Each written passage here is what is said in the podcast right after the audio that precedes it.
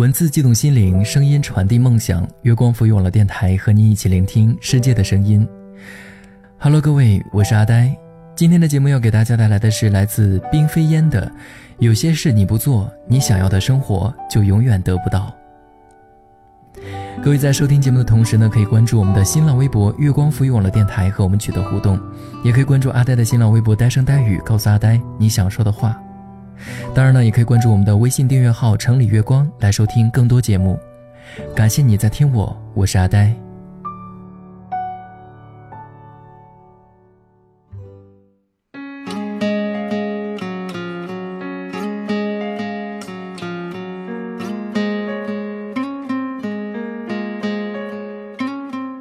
二十二岁的 S 姑娘在小城市有着一份不错的工作，她却为婚嫁的事情所烦恼。不出众的外貌和略有些汉子的性格，让他的桃花迟迟不开。他打算出国或者换工作到大城市，但迟迟无法下定决心。一方面，现在的工作是高薪和国企；另一方面，惧怕出国的复杂流程和大城市的激烈竞争。就这么纠纠结结了六年，到了二十八岁，由于社交圈子的狭隘，他还是那个长相平凡、心思粗放的他。只是成了剩女。工作上，由于性别和单位性质的限制，虽然十分刻苦，但只是普通职员。她的高学历和单身身份让她在小城市备受侧目，于是狠下心来，跳槽到了上海。新公司给了一个职位，还提供了一个有院子的宿舍，工资也比以前高好几千，再攒攒加上以前的投资，就可以付个首付。工作对于出色的他并不算有难度，多年积攒的经验让他如鱼得水，开始收获以前很少听闻的肯定。刚换工作，再加上加班比较多，他并没有很多时间去认识新的人。但是随处可见的书店、公司边上的健身房和类型多样的活动，已经让他开始关注时尚、新事物和自己。公司的大龄姑娘有好几个，他也并不觉得孤单和异类。有一次，代表公司去交涉业务，对方的小伙子见他做事认真、待人诚恳，要了他的电话。后来开始约他吃饭，他压抑了许久的心情慢慢变得好起来，开始想，如果六年前过来就好了。其实仔细想一下，就可以知道他的条件更适合看重能力的地方，而且他也很喜欢丰富的精神生活。这里还有很多比他优秀很多的单身男士。他甚至开始决定准备出国，只是那虚掷的六年的时光再也回不来了。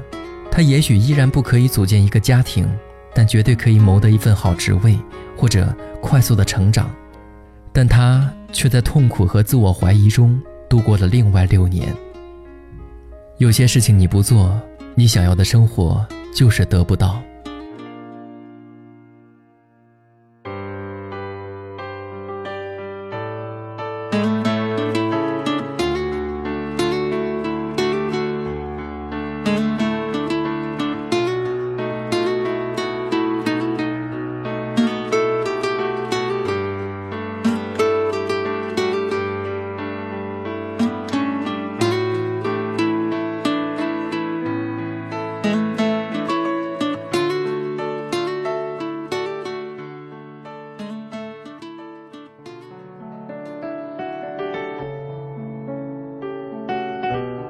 二十五岁的 K 姑娘奔波在相亲当中，她最近的一个相亲对象觉得她别的都很好，就是有点胖。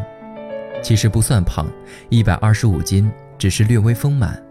但在这以瘦为美的时代，变成了各种靶子，即使她面若桃花，也不能抵消掉这多余的二十五斤。K 从来没有瘦过，所以她不以为是体重的问题。他责怪这个世界太过看重外貌，责怪男生们太过势利，相亲时去那么差的餐厅，责怪自己的命运不好，但是依然难逃相亲后对方的销声匿迹和相亲时的冷冷冰冰。世界没有为他改变，他却在一次次失望中开始丧失自信。他变得更胖了，也不如以前那么活泼开朗，甚至有些自闭。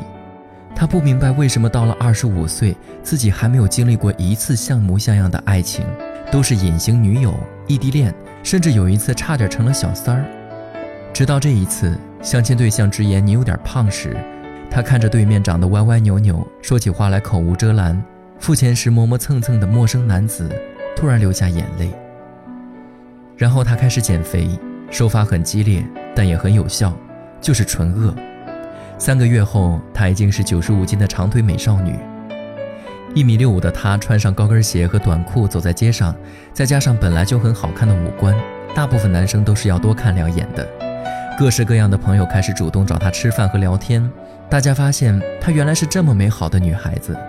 她的乐观开朗，她满院子的花花草草和一手的好厨艺，她的善良温柔和优美的文笔，都在她的瘦削和凹凸有致下熠熠生辉起来。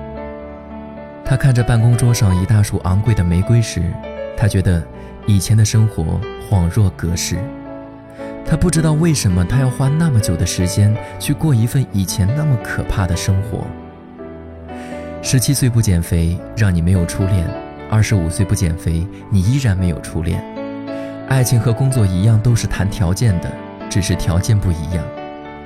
有些事情你不做，你想要的生活就是得不到。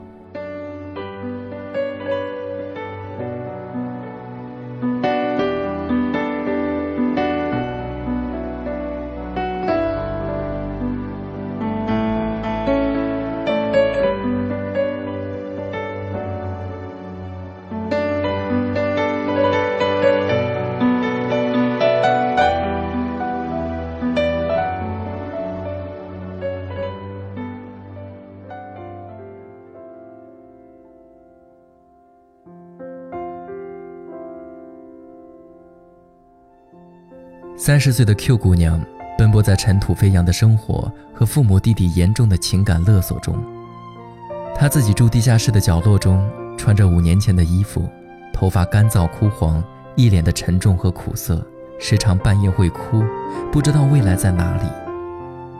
如果有电话响，肯定是母亲打过来诉苦和向她要钱，她所有的积蓄都拿给了弟弟买房子了。现在小侄子出生了，各种费用依然是他负责。偶尔不答应，想起母亲苍老的模样和多病的身体，又心生难过。她是不聪明，但是很用功的女生，所以在工作上常常遇到不如意的事情，也没有时间谈恋爱。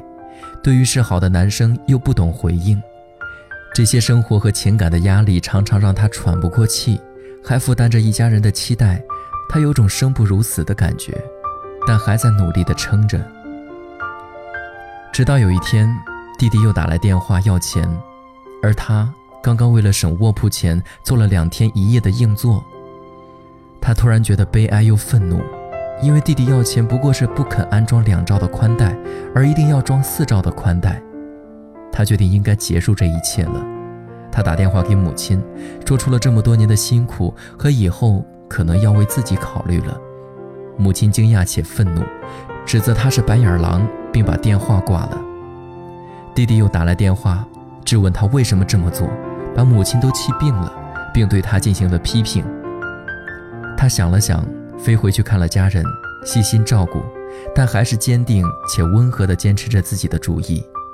就这么几天，母亲突然哭出来，说：“这些年多亏了他。”现在是该考虑他自己了。他温柔地抱着母亲，说：“并不是责备他们。”回来之后，他就轻松淡定了许多，拿出攒了许多年的公积金付了首付，商贷买了房，甚至任性的透支了点信用卡，为自己买了个高端手机，几件漂亮的大衣，做了一个新发型。他还为母亲买了一件羊毛的大衣。告诉他弟弟长大了要相信他自己生活的能力。出乎意料的是，弟弟竟然是支持他的，说他会好好照顾母亲的。因为学会了沟通，他发现和母亲、弟弟的关系甚至比以前好起来。而且他发现母亲和弟弟也是十分希望自己幸福的，只是观念和表达方式的问题。就这样，他开始一点点缓过来。由于关照自己的身体。每天开始好好吃饭和补品，他的脸色甚至有了白里透红的感觉。第一次，他觉得活着这么美好，而不是仅仅只有面对考试的恐惧和面对期望的责任。有些事情你不做，即使是三十岁，你想要的生活也依然得不到。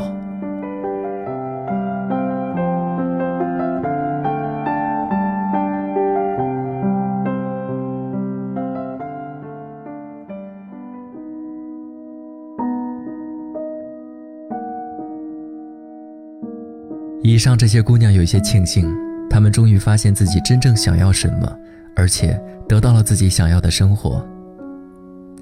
生活于她们刚刚开始，虽然走了很长一段时间弯路，却像在夜路中行走，收获了满天闪亮的星星，磨灭了心性。她们还是有些遗憾，这么简单的道理，以前为什么不知道呢？非要用时间和教训才能换取，在踌躇和懵懂中，许多美好。与他们擦肩而过。如果以后有儿女，一定早早告知他们：有些事情你不做，你想要的生活就永远得不到。还在想那份看起来很不错的工作，既可以周游列国，又可以轻松高薪，可是你的学历好像不够呢？为什么不去把学历变得更好呢？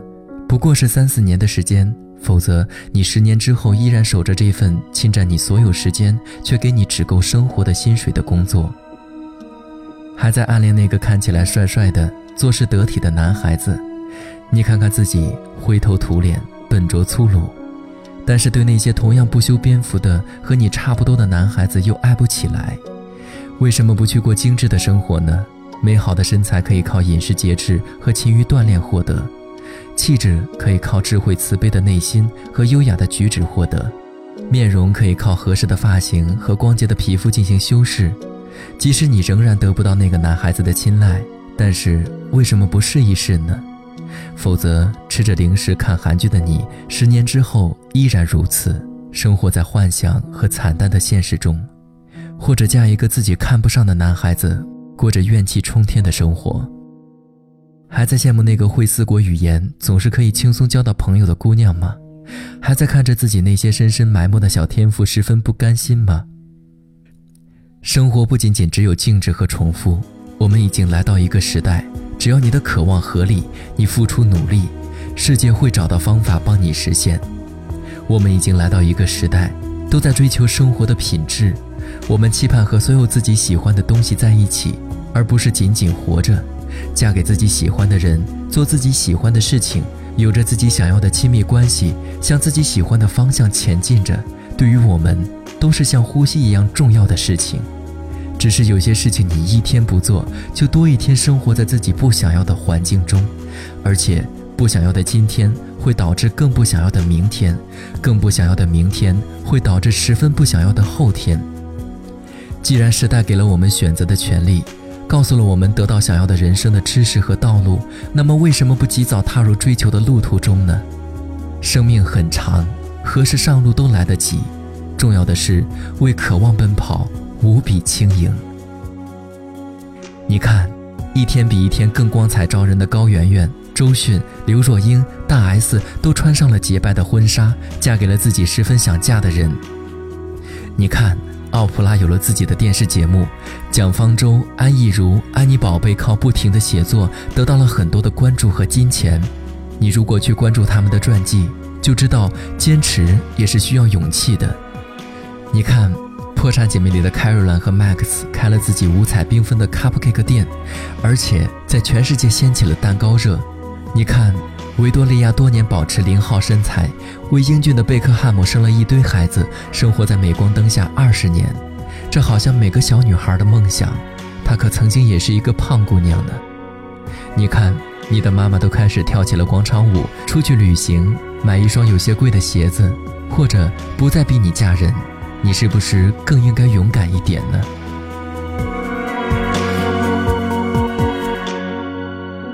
有些事情你不做。你想要的生活就永远得不到。